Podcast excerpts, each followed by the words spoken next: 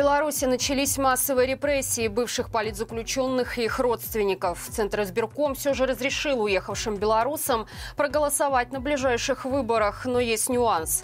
Страны Балтии и Польша намереваются уравнять санкции в отношении Беларуси и России.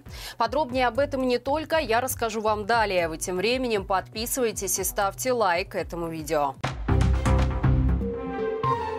По меньшей мере 84 человека подверглись репрессиям в Беларуси. У 60 из них прошли обыски. С самого утра во вторник силовики приходили к некоторым оставшимся в стране экс-политзаключенным, а также к родным тех, кто осужден за политику.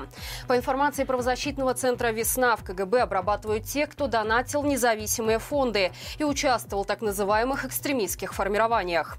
Известно о задержании жены политзаключенного Николая Статкевича Марины Адамович. Она получила 15 суток. И 76-летнего витебского активиста Бориса Хамайды. Также с обыском сотрудники КГБ пришли к маме создательницы портала «Диссидент.бай» Марины Косинеровой. Сотрудники силовых органов сообщают, что задержание и обыски якобы связаны с проектом «I need help buy», который помогал продуктами пострадавшим от политических репрессий, за что 16 января был признан экстремистским формированием. Один из источников «Зеркала» также рассказал, что среди тех, кому явились незваные Незваные гости были люди, состоявшие в одном из закрытых чатов, где родные политзаключенных и экс-политзаключенные обсуждали бытовые вопросы. По его словам, особенно интересовались теми, кто в чате писал про помощь Байсол. Важно отметить, что накануне массовых репрессий на Байсол была совершена кибератака. Позже силовики начали распространять информацию о том, что они якобы получили доступ к базе фонда. Однако его сооснователь Андрей Стрижак это опроверг и заверил, что все под контролем и никаких утечек не было. Репрессии в Беларуси прокомментировала и Светлана Тихановская. Она призвала мировое сообщество решительно отреагировать на это злодеяние. В Беларуси растут запасы гречки на складах. Товар отечественного производства не закупают из-за высокой стоимости. По данным Комитета госконтроля, местная крупа стоит на 10-15% дороже импортной. При этом закупочные цены на гречиху у сельхозпроизводителей за последние два года выросли почти на 50%. Именно этот фактор и отразился на стоимости конечного продукта. В результате белорусская гречка стоит дороже российской более чем на 20%. По данным данным марта, за 9 месяцев прошлого года в Беларуси было продано около 13 тонн гречневой крупы, и лишь треть из нее отечественного производства. Как следствие, на складах растут запасы. Исправить ситуацию может снижение закупочных цен на гречиху, но будут ли предприняты шаги в этом направлении, пока непонятно. Центр избирком все же разрешил уехавшим белорусам проголосовать на ближайших выборах, но при одном условии. Для этого нужно всего лишь приехать в Минск. По информации ЦИК, уехавшие из страны, либо граждане без регистрации по месту жительства смогут посетить участок столичной гимназии номер 75 по улице Свердлова. Напомним, ранее в избирательный кодекс были внесены изменения, согласно которым участки за рубежом открываться не будут.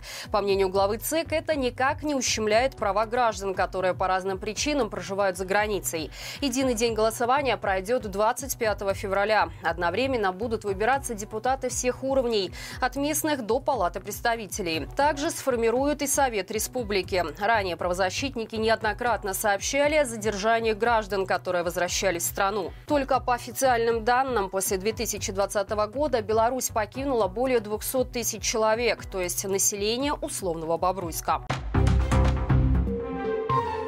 Белорусские добровольцы смогут получать украинское гражданство. Об этом в своих социальных сетях написал Владимир Зеленский. По словам президента страны, эта реформа принесет пользу иностранным бойцам, которые воюют за свободу Украины как за родину. Законопроект, как пояснил Зеленский, также должен позволить украинцам иметь двойное гражданство. Исключением будет получение гражданства Российской Федерации. Отметим, что в Украине на сегодняшний день воюют несколько сотен белорусских добровольцев, большинство из которых в полку Калиновского. Многие из них раньше неоднократно жаловались на проблемы с легализацией в Украине. Более того, белорусские добровольцы, которые уволились из ВСУ, попадают в безвыходное положение. На родине им грозит тюрьма, а в других странах из-за отсутствия необходимых документов их не принимают. Поэтому упрощенная процедура получения гражданства в Украине значительно упростит им жизнь. Отметим, сегодня стало известно о гибели еще двоих белорусских добровольцев. Из соображений соображений безопасности родственников ни позывные, ни имена бойцов не называются. Всего же с начала войны в Украине погибли как минимум 38 белорусских добровольцев.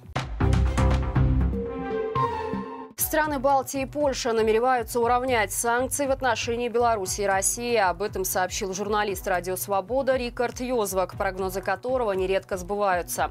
Новый пакет может войти запрет на импорт российского сжиженного газа, алюминия и дополнительные ограничения в авиационной отрасли. Уравнение секторальных санкций с Беларусью вынесено отдельным пунктом. Евросоюз ввел серьезные ограничения в отношении России в ответ на военную агрессию против Украины. В частности, были заморожены иностранные активы, связанных с Кремлем бизнесменов. Введено эмбарго на импорт нефти. Ряд российских банков отключили от международной системы SWIFT. Все это сделало РФ самой санкционированной страной в мире. Она опередила даже Северную Корею и Иран. В свою очередь, ограничения в отношении Беларуси вводились реже и не в таком объеме. Однако в ЕС все чаще звучат призывы исправить это упущение.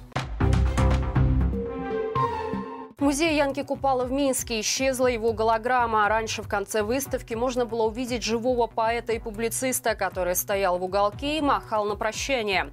Посетители говорят, что это было очень мило. Однако последние полтора года голограмму не включают. Журналисты издания «Наша Нива» предположили, что связано это с автором инсталляции Александром Подобедом. В 2020 году народный артист вместе с другими работниками театра имени Янки Купала поддержал протесты, за что попал в черный черные списки. Настолько, что и голограмму в Музее белорусского классика приказали отключить. Хотя стоила она недешево. В свою очередь, новая руководительница музея Галина Галинская заявила, что голограмма просто переделывается. По ее словам, Янка Купала останется, но в новой версии. Когда это случится, не уточняется